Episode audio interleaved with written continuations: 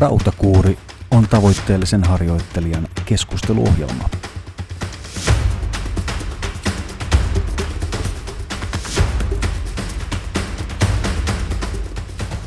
Tervetuloa Rautakuuri-podcastin pariin. Ai että, muistin sanoa oikein. Hieman jo epäilin, että ensimmäinen, ensimmäiset sanat menee väärin ja toivotan tervetulleeksi suorituskykyvalmentaja podcastin pariin, mutta nyt ei ole siitä kyse. Täällä langoilla Aki Laitinen ja Juho Kuusisaari. Mitäs kuuluu? Kiitos, kiitos. Tänään kuuluu aivan hyvää. Yllättävän paljon itse asiassa jännittää, vaikka ollaan nyt toki kymmeniä podcast-jaksoja äänitetty aiemmin kahdestaan, niin nyt heti kun ollaan uuden ikään kuin tota, podcast-tuotteen äärellä, niin, niin tota, tuli semmoinen ihan ensimmäisen kerran jännitys taas niskaan. Joo, se on kyllä totta. Itse asiassa silloin, kun aloitettiin podihommat, niin, niin silloin me äänitettiin aina paikan päällä. Ja, ja niin tota, oli. Kaikki, kaikki oli niin kuin samassa tilassa. Sehän oli siis erityisen jännittävää silloin aluksi, koska ei ollut mitään kokemusta podcastin tekemisestä. Nyt ollaan sentään tehty, tehty jaksoja paljon alle ja on, on sitä rutiinia, mutta, mutta kyllä tämä uuden tekeminen, niin tämä on siistiä. Kyllä, toivotaan, että se pieni jännitys toimii tässä nyt semmoisena sopivana kimmokkeena ja, ja tota, mukavaa, että tekniikka mahdollistaa nykyään sen, että ei tarvi, nytkin asutaan aika eri puolilla Suomea tällä hetkellä, niin mahdollistaa sen, että pystytään äänittämään jaksoja toivottavasti nyt suhteellisen tiheästikin sitten kahdestaan. Otetaan heti kärkeen vähän taustatusta sille, että minkä takia tämä podcasti on olemassa ja ylipäätään että ketkä tätä nyt hostaa ja mikä on tarkoitus. Eli me ollaan suorituskykyvalmentaja Groupin perustajajäseniä, kouluttajia, valmentajia ammatiltaan, mutta me haluttiin semmoinen podcasti, missä voidaan ihan täysillä fiilistellä salitreenaamista, voimaharjoittelua, puhuu kaikesta siihen liittyvästä – ilman, että se liittyy meidän omaan valmennustyöskentelyyn niin voimakkaasti kuin mitä sitten taas toisessa podcastissa esimerkiksi voidaan keskustella. Ja meillä olisi tarkoitus, että meillä on myös vieraita tässä, eikä tarvitse olla todellakaan valmentajia, vaan nimenomaan treenaajia, elämäntapatreenaajia, podaajia, voimanostajia, kisaajia ja ihan ketä tahansa, ketä toivotaan vieraaksi ja ketä me koetaan, että hyödyttää tätä podcastia ja kuka haluaa tulla. se on tietysti aika oleellinen no se on tietysti. osa myös tässä. se, on, se on myös vaatimuksena. Mutta kohdeyleisönä on sinä, joka, joka tota, jollain tavalla fiilistelee tätä voimaharjoittelun ja, ja kuntosaliharjoittelun kulttuuria ja todennäköisesti myös itse harjoittelee tavoitteellisesti. Ja tavoitteellisesti harjoittelu ei mun mielestä tarkoita sitä, että sitä on sidottu millään tavalla siihen absoluuttisen tai objektiivisen tulostasoon, vaan siihen, että, että se harjoittelu muodostaa ison osan ja, ja tärkeän osan omaa elämää ja, ja tota, vaatii aikaa ja määrätietoisuutta. Ja toivottavasti pystytään tuomaan mielenkiintoista sisältöä sekä huumoria että sitten ihan tämmöistä niin kuin vahvempaan ammattitaitoa ja, ja tutkimusnäyttöön perustuvaa, mutta sekä myös sitten ihan kokemukseen perustuvaa vinkkiä sinne käytännön harjoitteluun. Ja totta kai itsekin saadaan motivaatiota omaan treenaamiseen siitä, että laajennetaan tätä yhteisöä, joka on kiinnostunut samasta asiasta. Ja voitaisiin nopeasti tässä käydä vähän läpi, että minkälainen harjoitushistoria meillä on. Koska on äänessä, niin aloitan, aloitan tästä. Mä oon kuntosalille löytänyt tieni 15-vuotiaana, sitä ennen urheilut erilaisten pallopelien parissa jalkapalloa, salibändin jääkiekkoa, aina kilpailut kilpasarjoissa pelannut ja sitten kuntosaliharjoittelun myötä myös kamppailulajit tuli elämään ainakin kymmenen vuoden ajaksi, kunnes ne sitten joskus kaksivitosena jäi, jäi aika lailla historiaan.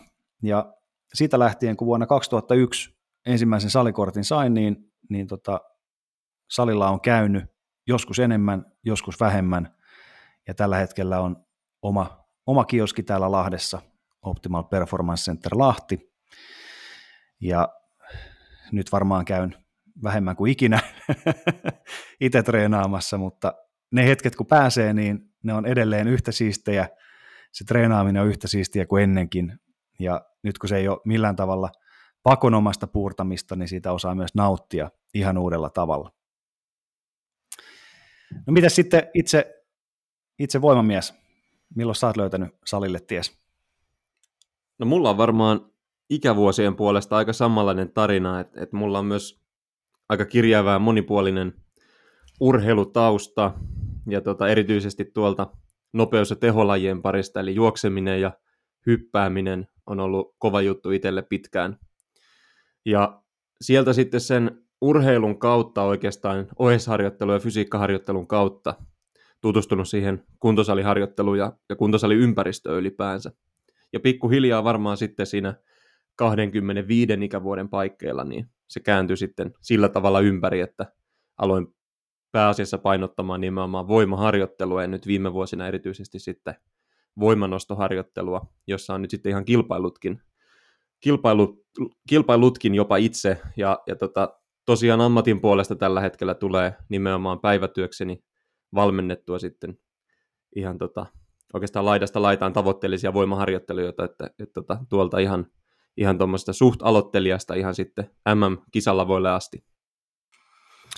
Joo, semmoisella pohjalla lähdetään tätä. Mutta tosiaan me ei päästä siitä varmastikaan eroon, että, että tutkimusmaailmaa seurataan aktiivisesti ja viljellään niitä myös täällä keskusteluissa, mutta näkökulma on pikkasen enemmän kuitenkin sieltä tavoitteellisen treenaajan maailmasta ja, ja, ja sellaisesta voimaharjoittelun positiivisen hengen levittämisestä, koska se nyt vaan on, on todella siistiä hommaa. Nostaa rautaa ja vielä kehittyä siinä. Meillä on aika monta jaksoaihetta mielessä. Jotenkin todella kivuttomasti on aiheet tullut ja totta kai seurataan vähän, että minkä lailla, miten tämä homma kehittyy, minkälaista aiheet kiinnostaa kuulijoita ja ehdottomasti saa esittää toiveita, ajatuksia, kysymyksiä ja keksitään myös erilaisia osioita tähän podiseen mukaan, mitä, mitä kommenttia tulee.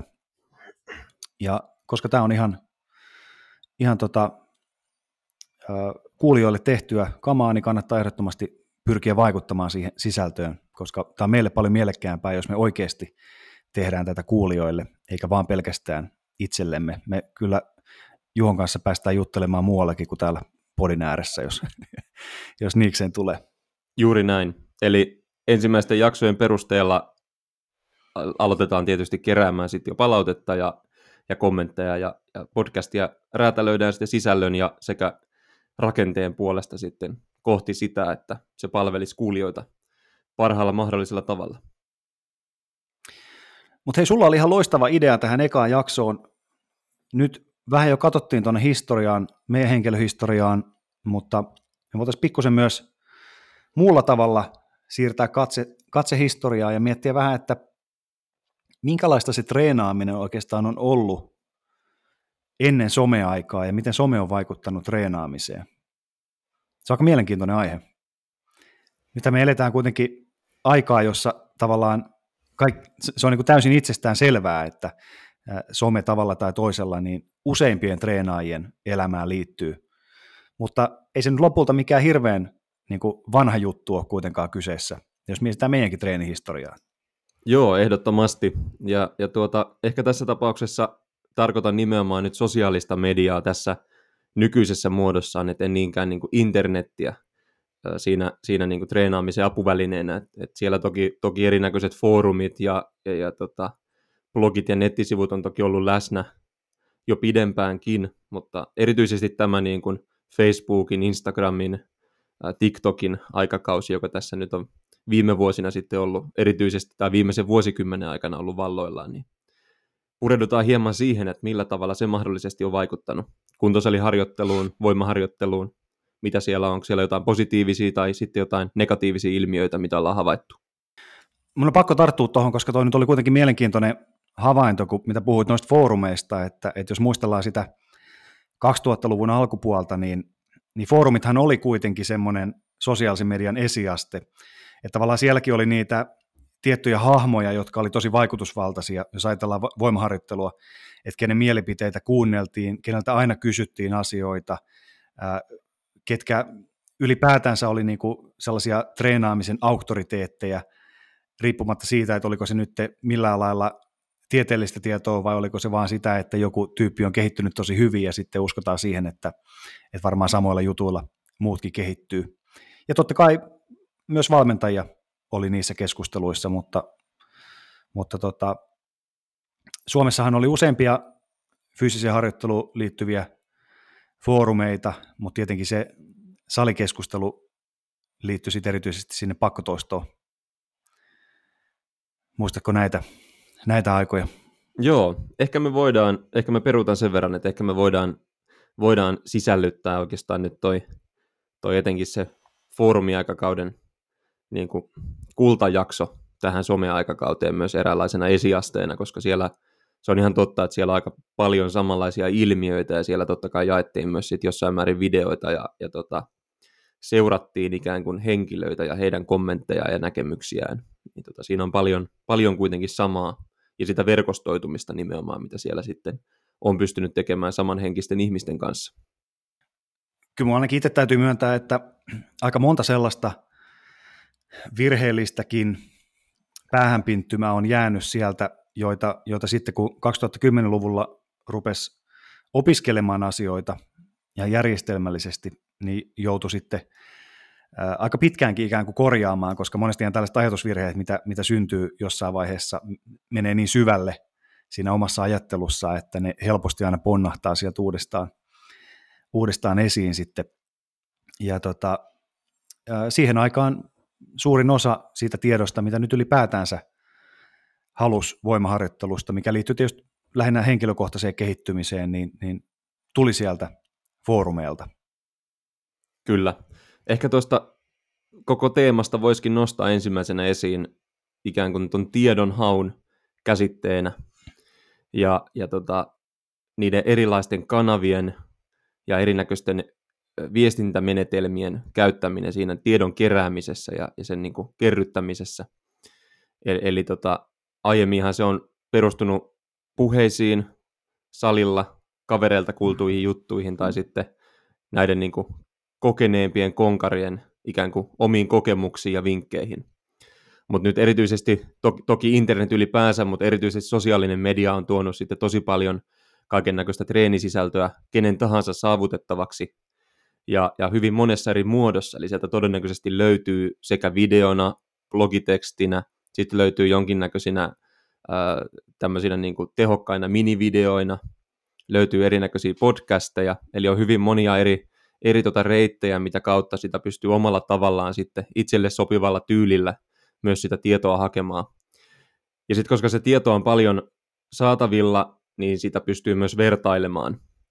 Eli, eli tota, aiemmin ehkä sieltä on löytynyt yksittäisiä jyrkkiä mielipiteitä, jotka on perustunut sitten jonkinnäköisiin omiin kokemuksiin, mutta nyt pystyt, pystyt nopeasti hakemaan kolme neljäkin erilaista kantaa erinäköisiin asioihin, harjoitusmenetelmiin, ja niitä sitten esimerkiksi ihan omassakin arjessa vertailemaan, että mikä niistä voisi sitten mahdollisesti sopia siihen omaan harjoitteluympäristöön parhaalla mahdollisella tavalla, tai vertailemaan vaikka eri valmentajien tai, tai treenaajien mielipiteitä keskenään. Me jäi muistelemaan tuota kuvaamista tai vertaamaan sitä nykypäivään, koska tota, mä sain ensimmäisen digikameran joskus silloin 2000-luvun alussa kahden megapikselin erittäin laadukas Canonin kamera. Ja itse asiassa silloin tuli treenejä kuvattua varmaan ihan yhtä paljon kuin nykyäänkin.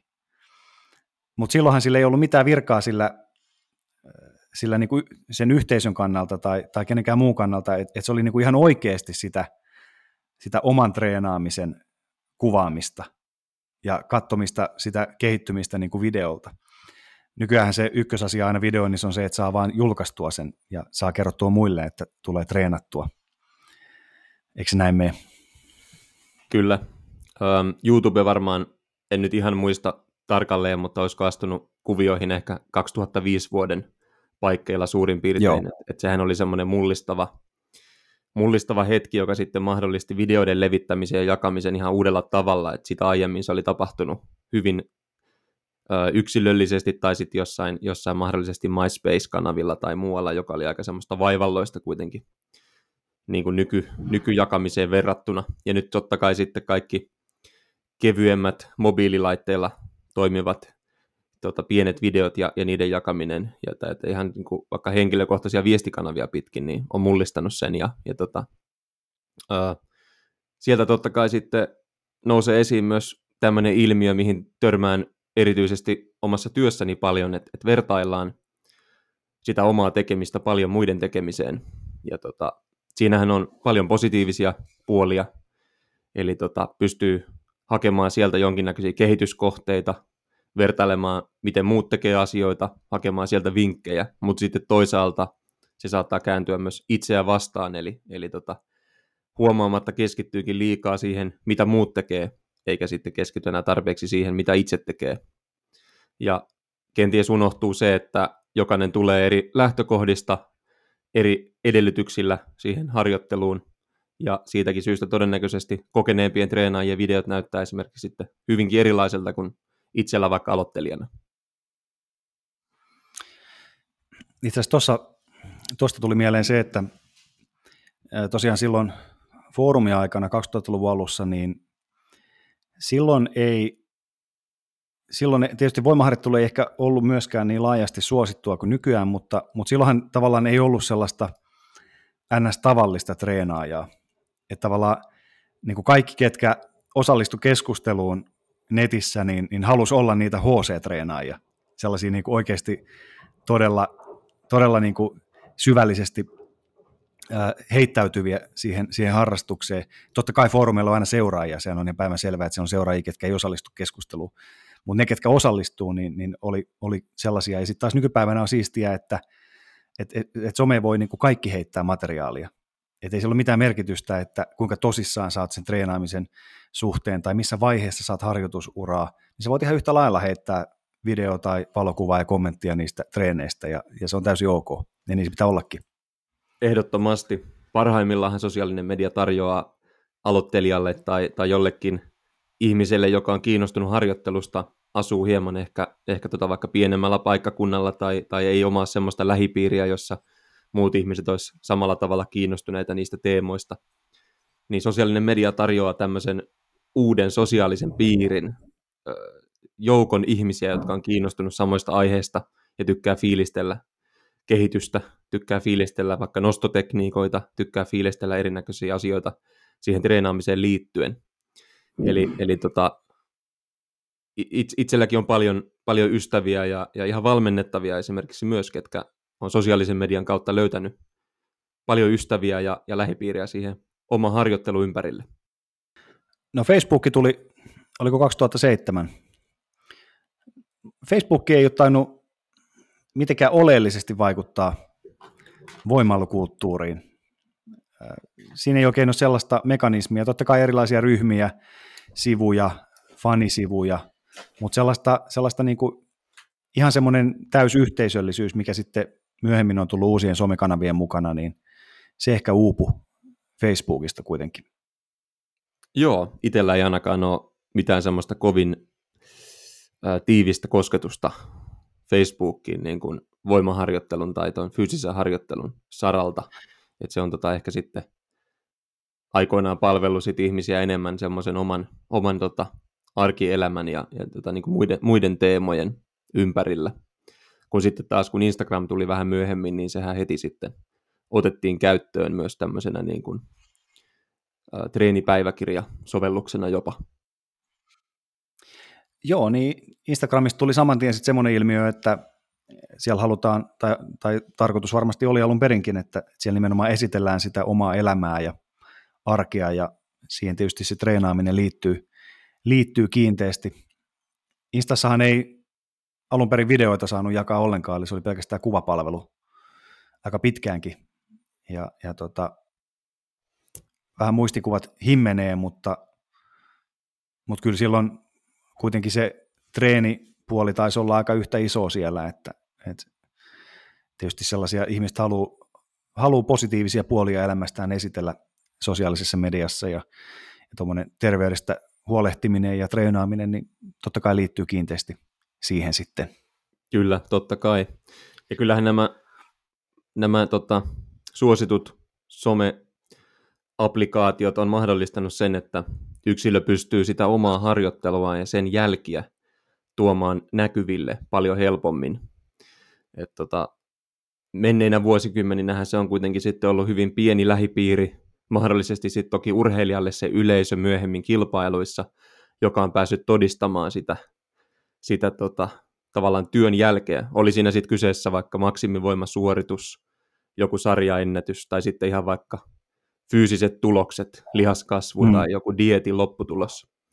Niin nykyään ihminen pystyy näitä tuloksia tuomaan helposti näkyville ja, ja toki hakemaan niillä myös sitten huomiota ja ikään kuin jonkinnäköistä hyväksyntää myös sille, sille harjoittelulle. Ihan siis positiivisessakin mielessä.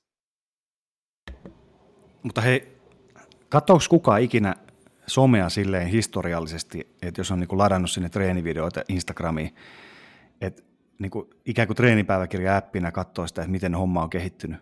Koska mä vähän epäilen, että et, et some on ainakin nykyään kuitenkin vaan sitä niin kuin tätä hetkeä varten. Et ei siellä niin ihan kukaan... totta. Varmaan niin kuin jotkut yksilöt saattaa tietenkin sitten henkilökohtaisesti sitä omaa päiväkirjansa selailla myöhemmin läpi, mutta, mutta tota, kyllä mä koen, että se nimenomaan se some palvelee sitä ikään kuin reaaliaikaista sisällön kulutusta. Ja, ja tota, ää, tietenkin sitten, jos mietitään vaikka millä tavalla sosiaalisessa mediassa tällä hetkellä pärjää, ikään kuin jos haluaa vaikka tiliään kasvattaa, niin siellähän täytyy jatkuvasti tietenkin sitten julkaista sisältöä, joka kiinnittää huomiota, ja, ja tota, siihen mm. se hyvin pitkälti perustuu, eli tämmöinen tämmöinen vähän niin kuin syvempi sisältö, johon täytyy perehtyä, niin ei se siellä pääasiassa tällä hetkellä sitten riitä saamaan huomiota. Ihmisten kärsivällisyys tuntuu tällä hetkellä olevan jotain ehkä kolmen sekunnin luokkaa pääasiassa ellei se sisältö sit aidosti ole semmoista, mitä lähdetään itse hakemaan ja etsimään. Mm.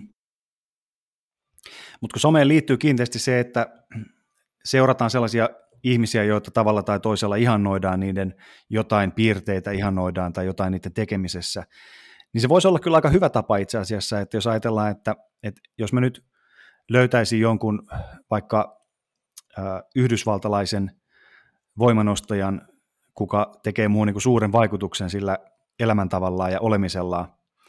Et kun mä menisin tsekkaamaan sen instatiliä, niin mä näkisin sieltä jo halutessani sen niin kuin historian oikeasti, miten se on tähän päivään tullut.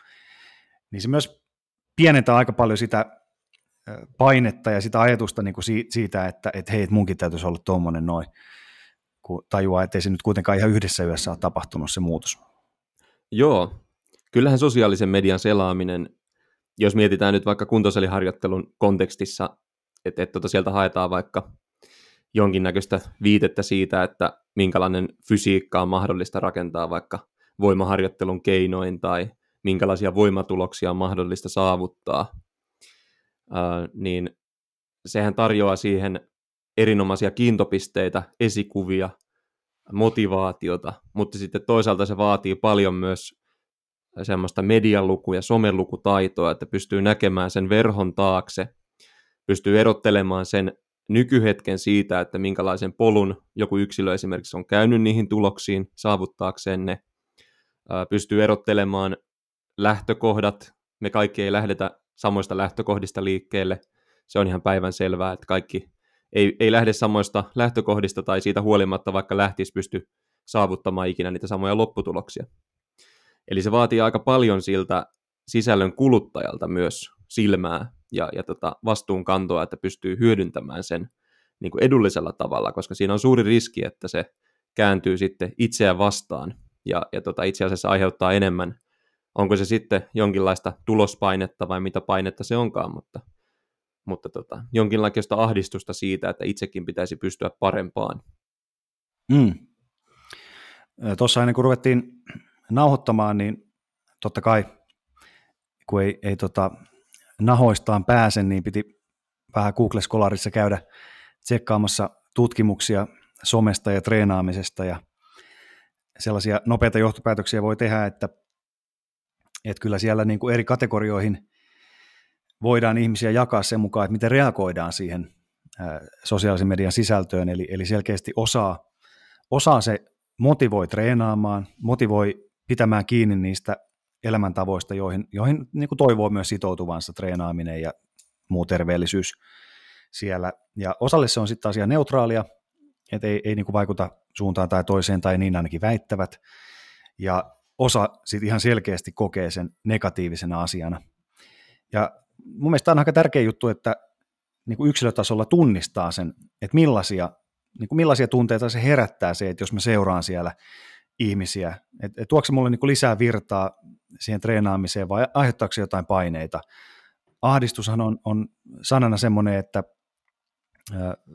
tai niin kuin määritelmänä sellainen, että ei oikein tiedä, että mistä se johtuu se tunne, niin sitäkin on hyvä selvittää, että jos se niin kuin aiheuttaa jonkinlaista ahdistusta, se liika somessa pörrääminen, niin että mikä se tunne lopulta on siellä. Että on, onko, se niin kuin, onko se jonkinlaista kateellisuutta vai, vai onko se pettymystä siihen, että ei ole itse pystynyt ehkä siihen, mitä olisi, olisi toivonut, vai mitä se on. Mutta saisi tavallaan sais niin kuin kaiken positiivisen irti siitä ja mahdollisimman vähäistä negatiivista eikä toisinpäin, koska eihän silloin kannata elää sitä niin kuin somen kautta sitä treenaamista, jos se tuo enemmän negatiivista kuin positiivista elämää. Kyllä, erinomaisia pointteja. Ja jossain määrin varmasti tässä 2020-luvun informaatiotulvassa joutuu altistumaan erinäköiselle sisällölle, mitä ei välttämättä itse ole valinnut äh, ikään kuin, tai, tai mi, mitä ei niin kuin valitse siihen omaan feediinsä näkyville. Mutta aika paljon siihen pystyy myös tietoisesti vaikuttamaan siihen, että minkälaisia henkilöitä, minkälaisia sivuja, minkälaisia sivustoja seuraa, mitä sovelluksia käyttää, mihin kellonaikaan niitä käyttää, missä mielentilassa niitä käyttää. Eli, eli aika paljon pystyy siihen käyttäytymiseen vaikuttamaan, paljon pystyy vaikuttamaan myös siihen, että minkälaista sisältöä sieltä itse, itse tilailee. Ja sillä voi olla yllättävän suuri vaikutus, vaikutus siihen, siihen tota myös, että millä tavalla se oma harjoittelu etenee ja millä tavalla siihen sitten suhtautuu. Eli täytyy löytää hyvä tasapaino. Some on ehdottomasti myös tämmöisenä motivaation hetkellisen motivaation työkaluna hyvä renki, mutta sitten jos some pääsee sen isännän rooliin, niin siitä voi tulla nopeasti myös ongelmia. Yksi asia, mitä ajattelisin, mikä tuo ne pahimmat paineet ihmiselle, niin se ei varmaankaan ole se, että mitä toisten elämässä tapahtuu. Totta kai se, se voi paineistaa, niin kuin puhuttiin, ja se voi tuoda, tuoda odotuksia siihen omaan tekemiseen, mutta, mutta se on varmaan pahin se, että rupeaa esittelemään jonkinlaista niin kuin kiiltokuvaa itse somessa. Tai rupeaa tavallaan esittelemään äh, sillä tavalla elämäänsä, vaik, tai, tai se, mitä esittelee somessa, niin ei ole vielä sitä omaa elämää. Että tavallaan, jos vaikka innostuu treenaamisesta tosi paljon, ja sitten kaikki sisältö itsellä, mitä julkaisee, on siihen treenaamiseen ja ravitsemukseen ja muuhun liittyvää, niin se voi luoda aika ison paineen tavallaan sen niin kuin kulissin ylläpitäminen, jos se oma elämäntapa oikeasti ei olekaan vielä rakentunut niin vahvasti sen ympärille kuin mitä toivoisi. Koska kyllähän siihen menee vuosia, että pääsee sellaiseen, niin kuin, että elää ja hengittää sitä treenaamista. Aivan totta. Ja ylipäänsä se on todella raskasta pitkän päälle, jossa joudut vetämään jotain roolia tai showta jatkuvasti ja, ja tota, olemaan jotain muuta, mitä se sun ikään kuin oma itsesi oikeasti todellisuudessa on.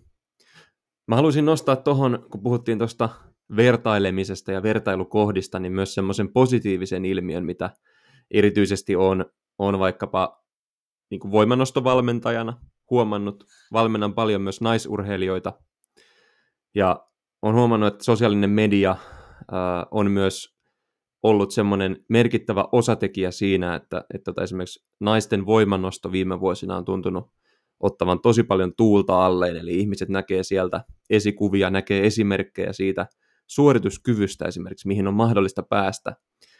Ja se tuntuu aina myös nostavan sitä tekemisen tasoa tosi paljon ja, ja huomattavasti lyhyemmässä ajassa kuin mitä se ottaisi organisesti ilman vaikkapa sosiaalista mediaa tai jopa ilman internettiä. Eli pystyy heti tutustumaan siihen harjoittelukulttuuriin ja, ja ää, eri kilpailijoihin ympäri maailmaa ja, ja tota, näkemään sitä, että, että mikä on niin kuin mahdollista kovalla harjoittelulla ja, ja tota, minkälaisia treenimenetelmiä käytetään. Eli siinä on ehdottomasti myös ihan urheilunkin näkökulmasta positiivisia puolia ja, ja tota, ei missään nimessä ole ainakaan huono asia, että, että tota, naisten voimannosto tai voimailu ylipäänsä on nyt viime vuosina ottanut kovasti tuulta alleen. Joo, se on kyllä totta. Ja kyllä jos mietitään jotain crossfittiäkin, se, että eihän se laji esimerkiksi olisi voinut kasvaa niin isoksi, ellei ne lajin harrastajat olisi niin kuin hypettänyt sitä ihan maailman tappiin asti, sitä lajia. Ja samalla se on sitten tuonut mukanaan niin kuin positiivisia lieveilmiöitä, esimerkiksi se, että tavallaan painon nosto näyttää nykyään paljon tavallisemmalta treenitavalta tai sellaiselta niin kuin helpommin lähestyttävältä kuin mitä se oli 20 vuotta sitten. Ja, ja monia muita tällaisia, niin kuin sanoit justiin, ihan se naisten treenaaminen ja, ja tota, samalla tavalla miestenkin treenaaminen, esimerkiksi semmoinen treenaaminen, että se ei ole mikään niin kuin, ö, elämä ja kuoleman kysymys, vaan, vaan ylipäätänsä se, että, että voimaharjoittelu voidaan nähdä siitä näkökulmasta, että se on itsestään huolehtimista, että tehdään, tehdään kenties sellaisiakin asioita, mitkä nyt ei ole itselle niitä kaikkein tärkeimpiä, niin sen takia, että voitaisiin sitten vähän pidempään ja paremmin tehdä niitä asioita, mitkä oikeasti on itselle tärkeitä, kuten vaikka olla, olla tota, ää, elää pidempään ja terve, terveempänä. Niin. Kyllä, vaikka totta kai sitä nimenomaan tavoitteellista voimaharjoittelua tässä hypetetään kahdestaan paljon, niin, niin tota onhan voimaharjoittelu sitten taas kansanterveyden näkökulmasta myös erittäin matalalla roikkuva hedelmä niin sanotusti, että, että tota siihen jos pääsisi mahdollisimman moni kiinni ihan sillä minimiannoksella, niin hyödyt on todella suuret. Eli, eli varmasti niin kuin mm.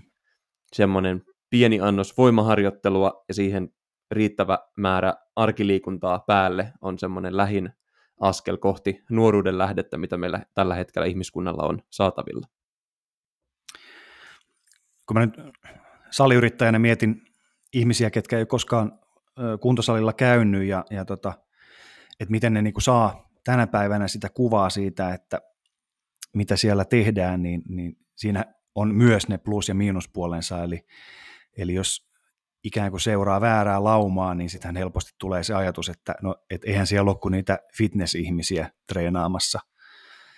Ja onneksi taas vastaavasti se toinen, kolikon toinen puoli on, on vahvistunut ja nähdään sitä, että miten kuka tahansa voi käydä treenaamassa. Mutta tässä niin kuin on tärkeää se, että miten viestitään, mutta myös se, että, että tota, ihminen voi tavallaan, jos on joku semmoinen ennakkoajatus, niin somessa on myös aika helppo voimistaa sitä.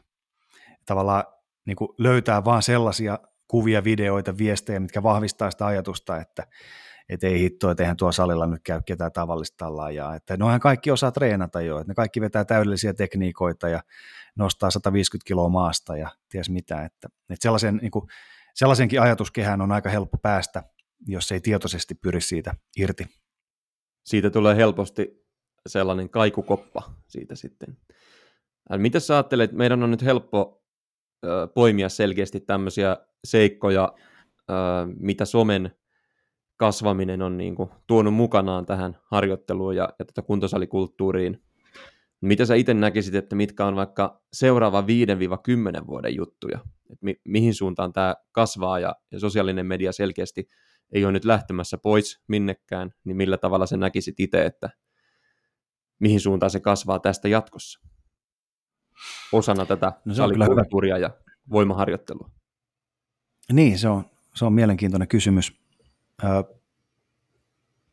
jonkinlaisissa aaloissahan tässä ylipäätään se mennään, että eihän se, niin kuin vaikka teknologia kehittyy ja kaikkea uutta tulee, niin silti ihmisiä aina jossain vaiheessa rupeaa myös kiinnostaa sellaiset asiat, mitkä on ollut joskus niin kuin vuosia, kymmenen vuosia sitten, sitten tota, mielenkiinnon kohteena.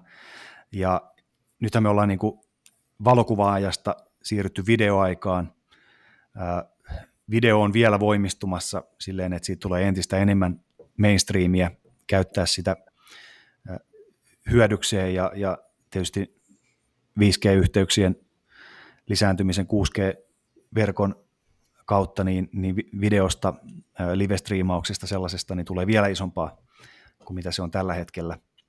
Mutta mä luulen silti, että samaan aikaan ihmiset rupeaa vähän entistä enemmän myös rajoittamaan sitä että voihan se olla, että, että kun me päästään tilanteeseen, jossa niin kuin joku Nokia kaveri sanoi, että 2030 ei ole enää älypuhelimia, niin tavallaan se, miten me, miten me niin kuin nautitaan sitä viidesisältöä, niin tulee muuttumaan ihan totaalisesti. Mutta mä luulen, että sieltä tulee myös entistä enemmän sitä vastareaktiota, tai ehkä sanotaan näin, että ihmiset oppii paremmin hallitsemaan sitä sosiaalista mediaa osana sitä omaa elämää, koska uudet sukupolvet kasvaa siihen, niin se ei ehkä enää ihan samalla tavalla sitten taas määrittele meidän tekemistä, niin kuin tähän asti se on nyt tehnyt, koska asia on kuitenkin niin nuori, puhutaan, puhutaan vasta niin kuin 15 vuoden ajasta, kun me ollaan tätä sosiaalisen median aikaa eletty. Kyllä. Ehkä se on vaan toive. Voihan se olla, että tässä kaikki kaadutaan Suomen mukana tulevaisuudessa. Kyllä. Öm, mä luulen, että tässä etenkin lähiaikoina varmasti se, että meillä jatkuvasti vielä materiaali somessa, eri kanavat lisääntyy, niin se tuo mukanaan myös tämmöisiä positiivisia ilmiöitä, että yhä useampi löytää niitä omia tapojaan harjoitella, voimailla, toteuttaa sitä kuntosaliharjoittelua. Ja mä toivon, että tämä on nimenomaan semmoinen positiivinen ilmiö, mikä tulee vielä, tulee vielä tapahtumaan. Ja mä, nyt tällä hetkellä kuitenkin sosiaalinen media myös vielä laajenee täältä niin kuin nuorista aikuisista yhä jatkuvasti edelleen vähän ikääntyneeseen väestöön ja, ja niin kuin nuorisoon, lapsiin jopa, niin mä toivon, että, että siellä varmasti on myös paljon ö, tämmöisiä negatiivisia lieveilmiöitä, mutta toivoisin, että yksi positiivinen lieveilmiö olisi se, että me saataisiin saata sitten sitä fyysistä harjoittelua ja sen positiivisia ö, vaikutuksia myös sitten saatettua niin kuin laajemman yleisön ö, luokse. Mitä sä itse asiassa ajattelet nuorista, koska tota, mulle tulee ajatus, että nyt kun some on kuitenkin sen verran pitkään ollut jo, ollut jo tota, olemassa, että, että siellä on nuoria, ketkä on ikään kuin nähnyt sen alusta lähtien, niin mä henkilökohtaisesti en olisi kauhean huolissani itse asiassa nykynuorista lainkaan. Ne osaa varmaan paljon paremmin käsitellä somea kuin mitä, mitä aikuistiimiset osaa. Niin, hyvä kysymys. Hyvä kysymys mulla ei tällä hetkellä ole semmoista niin kuin superläheistä omaa kokemusta siitä nuorison tai lapsien suhteesta sosiaaliseen mediaan. Totta kai mä voin siitä lukea ja, ja tota, niin kuin perehtyä aiheeseen lisää, mutta ei ole semmoista oman elämän kokemusta vielä tällä hetkellä. Ö, mutta sitten taas kokisin, että nimenomaan hieman ikääntyneemmän väestön puolelta taas näen paljon semmoisia semmoisia niin negatiivisia ilmiöitä. Ja tuntuu, että se siellä, siellä päädyssä sitten jonkun verran myös aiheuttaa ongelmia ja, ja tota, ehkä se liittyy jollain tavalla siihen, mitä, mitä sanoitkin, että se on niin kuin iso semmoinen mullistus tavallaan siihen, mihin ollaan totuttu ja se mahdollistaa täysin uusia asioita. Et, et tota, toki nykynuorilla sit monilla, niin he, he on tämmöisiä jonkinlaisia somenatiiveja ikään kuin. Mehän ollaan sitten taas siinä välissä nimenomaan, että me ollaan lapsena totuttu käyttämään jo kuitenkin internettiä ja tietokoneita, ja se somen ikään kuin mukaan tulo on jollain tavalla ollut sitä samaa prosessia kuitenkin. No miten sulla, jos nyt otetaan tähän vielä ihan niin kuin henkilökohtainen suhde sosiaaliseen mediaan, niin miten sä koet, koetko sen positiivisena, negatiivisena, miten se on auttanut sua, onko se auttanut sua niin kuin bisnestavoitteissa, onko se auttanut treenitavoitteissa, onko se pahentanut jotain, tuonut paineita? Hmm. No on se ehdottomasti, ehdottomasti kyllä sanottava, että se on niin kuin tuonut mulle paljon positiivista. Että tietenkin mä tein somea vuosikausia ensin ihan vaan ikään kuin harrastuksena, halusin jakaa sitä omaa harjoittelua ja, ja tota, verkostoitua muiden samanhenkisten ihmisten kanssa ja siihen se oli erinomainen työkalu ja on edelleen. Mutta sitten totta kai, totta kai nyt sitten valmentajauran ja etenkin tämmöisen yksilövalmennusuran aikana sitten sosiaalinen media on mulle henkilökohtaisesti ollut merkittävä viestintäkanava ja, ja kanava tuoda esiin sitä omaa ammattitaitoa ja osaamista ja, ja tällä hetkellä erityisesti Instagram on edelleen itselle semmoinen niin kuin numero yksi sosiaalisen median kanavista ja ehdottomasti on mahdollistanut omalta osaltaan myös sen valmentajana kehittymisen jollain tavalla.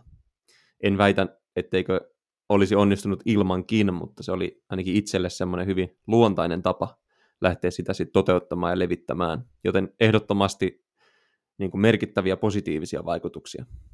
Mutta varmasti ne sitten taas kääntöpuolet liittyy siihen, että, että pitäisi edelleen pystyä hieman paremmin sitä vapaa-aikaa erottamaan siitä sosiaalisen median selaamisesta ja käyttämisestä. Ja koen, että siinä on viime vuosina kehittynyt merkittävästi, mutta se on varmasti semmoinen, mikä tota, edelleen kaipaa viilaamista ja voisi sitten helpottaa sitä kuormituksen hallintaa myös omassa arjessa. Mitäs itsellä? Mulla on semmoinen muistikuva, tämä on itse asiassa niin kuin voimakas tunnekokemus, edelleen voin tuntea sen kropassa. Tota, silloin kun jollain tavalla rupesi niin kuin ammatillisesti käyttää sosiaalista mediaa, 2016 mm, ehkä, niin mä muistan, että kun julkaisi jotain, niin tota, se tunnereaktio, mikä tuli kehossa, niin oli tosi vahva. Se oli jotenkin, se oli, niin kuin, se oli täynnä odotuksia ja, ja tota, jännitystä ja, ja niin kuin, minkälaisia reaktioita se herättää ja, ja sellaista. Ja niin kuin, tänä päivänä ei, ei sellaista ole lainkaan. Et kun tekee jonkun postauksen, niin se on, niin kuin, se on tavallaan se on niin työtä. Sinne on taustalle tehty jotain työtä ja sitten se tulee esille. Mutta sitten edelleen, jos saa vaikka niin kuin suoralla viestillä jotain kommenttia siitä joltain ihmiseltä, että hei, et vitsi, että toi antoi paljon ajattelemisen aihetta tai, tai jotain tällaista niin kuin lisäkysymyksiä ja muita, niin silloin pääsee vähän siihen samaan tilaan, että tulee semmoinen, että, että vitsi, miten siistiä. Mutta se olikin, mä muistan, mä muistan niin hyvin sen siis, että miten, miten vahvoja reaktioita se aiheutti silloin aikanaan se, että jotain niin kuin omia mielipiteitä ja näkemyksiä sai esittää yhtäkkiä julkisesti, mikä ei ollut aikaisemmin ollut lainkaan tavallista. Joo, ja tuntuuhan se jotenkin henkilökohtaisemmalta silloin myös se, se julkaiseminen ja myös jotenkin se palautteen kommentin saaminen esimerkiksi tai jonkun, jonkun tota, tykkäyksen saaminen. Ja nykyään sitä, totta kai siihen on ehkä vuosien aikana myös siihen tekemiseen turtunut ja ihmisten on tosi normaalia niin kuin jakaa V-logia vaikka elämästään päivittäin, että et, tota, tykätään seurata tosi TV-tyyliin ikään kuin, että mitä, mitä ihmiset tekee, jaetaan mielipiteitä. Siinä on, siinä on jonkinlainen harmi myös, koska sitten tuntuu, mitä tuossa viitattiin aiemmin, että, että tota, se sisältö on niin reaaliaikaista, että se myös unohtuu ja katoaa niin nopeasti, että, että tuntuu, että, että tota, silloin joskus somen alkuaikoina niin pääsi niiden asioiden äärelle ehkä hieman jotenkin aidommin. Tällä hetkellä tuntuu sitten, että se aalto pyyhkii niin nopeasti, että siinä voi olla jopa vaikeampi sitten pysyä mukana ja, ja ne on hyvin hetkellisiä ne trendit ja, ja tota teemat, mistä täytyisi ikään kuin ottaa kantaa tai mihin täytyisi osallistua, että pääsisi pinnalle. Että täytyy löytää tarkemmin semmoinen oma niche ja, ja semmoinen oma viesti ja, ja semmoinen vähän kapeampi kohdeyleisö sitten ja mm. sillä tavallahan se sitten edelleen toimii hyvin. Se on ihan totta. Ja oikeastaan siinä nimenomaan se treenaaminen, voimaharjoittelu, niin se voi olla aika hyvä kiinnekohta, että e, siellä somessakin, koska algoritmit kuitenkin hyvin nopeasti oppii sen, mitä siellä meillä tekee, ja sitten tavallaan sit ne vaan näyttää sulle sitä samaa ympäri maailmaa, sitä samaa, samaa tota, juttua, niin se, että se treenaaminen on ihmiselle oleellista, ja se näkyy siellä sekä yksityiselämässä että siellä sosiaalisessa mediassa joka paikassa, niin se voi olla aika tärkeä semmoinen niin asioissa kiinni pitävä voimavara. Ja mun mielestä olisi tosi siistiä, jos voimaharjoittelu on ihmiselle semmoinen, että, että oikeastaan ihan sama mitä elämässä tapahtuu, niin, niin voimaharjoittelu pysyy siellä tavalla tai toisella. Ja aina jos niin kuin, haluaa ajatuksiaan selvittää, niin voi mennä treenaamaan, tai, tai jos haluaa niin kuin, jos pitää keskittyä johonkin tai haluaa niin oppia keskittymään paremmin, fokusoitua tässä informaatiotulvassa, niin voi keskittyä niin kuin mielenkiintoiseen asiaan, opiskella lisää voimaharjoittelusta, tsekata muiden julkaisuja sellaista, että, että vaikka kaikessa siinä niin kuin informaatiohälinässä, että se ei mene vaan sellaiseksi niin kuin sokeaksi selailuksi, vaan siinä on se tietty, tietty niin kuin katsontakulma, mistä sitä asiaa seurataan ja sellaista. Jotenkin niin kuin toivon, että ja uskonkin, että, että voimaharjoittelu siinä, missä muutkin harrastukset, niin voi nimenomaan olla semmoinen voimavara myös, myös siinä ö, somessa. Kyllä, ehdottomasti. Tämä oli mielenkiintoinen aihe. Tuntuu, että tässä viimeisen kymmenen vuoden aikana sosiaalinen media eri muotoineen on ollut niin tiivis ja olennainen osa tätä saliharjoittelua ja etenkin sitä tavoitteellista päätyä. Että tota, mäkin olen sitten, kun paljon tekemisissä nimenomaan sen maksimivoimailun, voimanoston, jossain määrin totta kai myös niin kuin kehon rakennus- ja fitnesspuolen kanssa, niin etenkin täällä tavoitteellisessa päädyssä, niin se sosiaalinen media on jotenkin tosi tiivis osa sitä, sitä koko lajikulttuuria ja harjoittelukulttuuria. Ja tällä hetkellä tuntuu todella vaikealta edes ajatella, mitä se olisi ilman. Että jos, jos tapahtuisi vaikka tämmöinen mm. globaali katastrofi, joka kaataisi kaikki, kaikki alustat ja, ja palvelut tai vaikka jopa internetin, niin tota, se voisi olla yllättävänkin merkittävä tekijä ihan niin kuin monelle laji- ja harjoituskulttuurille, vaikka en, en missään nimessä epäile, etteikö se sieltä tokenisi ja, ja harjoittelu edelleen jatkuisi siitä huolimatta, että eihän se sitä konkreettista harjoittelua todennäköisesti estäisi, mutta voisi olla aika, aika suuria vaikutuksia. Mutta toihan voisi olla itse asiassa hyvä pohdinnan kohde jokaiselle meistä, että miettii sitä, että mikä se oma suhde treenaamiseen olisi siinä tapauksessa, että kaikki some lakkaisi olemasta tällä hetkellä. Et jos, niin kuin, jos totta kai se voi olla yksi osa-alue siitä, mikä tavallaan, niin kuin mä just mainitsin, että se vahvistaa sitä motivaatiota siihen tekemiseen. Mutta jos niin yhtään tuntuu, että se kuppi kaatuu sille puolelle, että mä nyt käyn vähän treenaamassa ikään kuin sen takia, että mä saan sitä illuusiota luotua siellä näennäiselämässä siitä, että miten mulla menee täällä tosielämässä, niin sitten on hyvä hetki pohtia niitä arvoja vähän tarkemmin. Joo, ehkä tuosta mistä, nimenomaan... Mistä minä niin... tiedän, en voi sanoa kellekään, että ei voi sillä tavalla elää, mutta, mutta ainakin se niin kuin kannattaa se ajatus käydä läpi.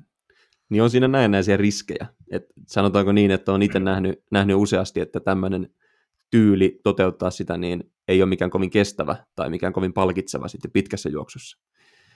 Mutta ehkä nimenomaan niin kuin mainitsin, että se tuntuu niin normaalilta osalta jo tätä koko, koko niin kuin harjoittelukulttuuria, se somen läsnäolo, niin ehkä sen takia sitä onkin hyvä pysähtyä miettimään ja reflektoimaan, että mikä se oma suhde siihen someen on, ja, ja tota, o, o, ootko sä niin kuin isäntä vai renki siinä suhteessa. Et sit jos sä, sä oot niin kuin se, joka on talutusnuorassa, niin, niin tota, siinä vaiheessa voi olla, että kannattaa tehdä jotain pieniä muutoksia ennen kuin on liian myöhäistä.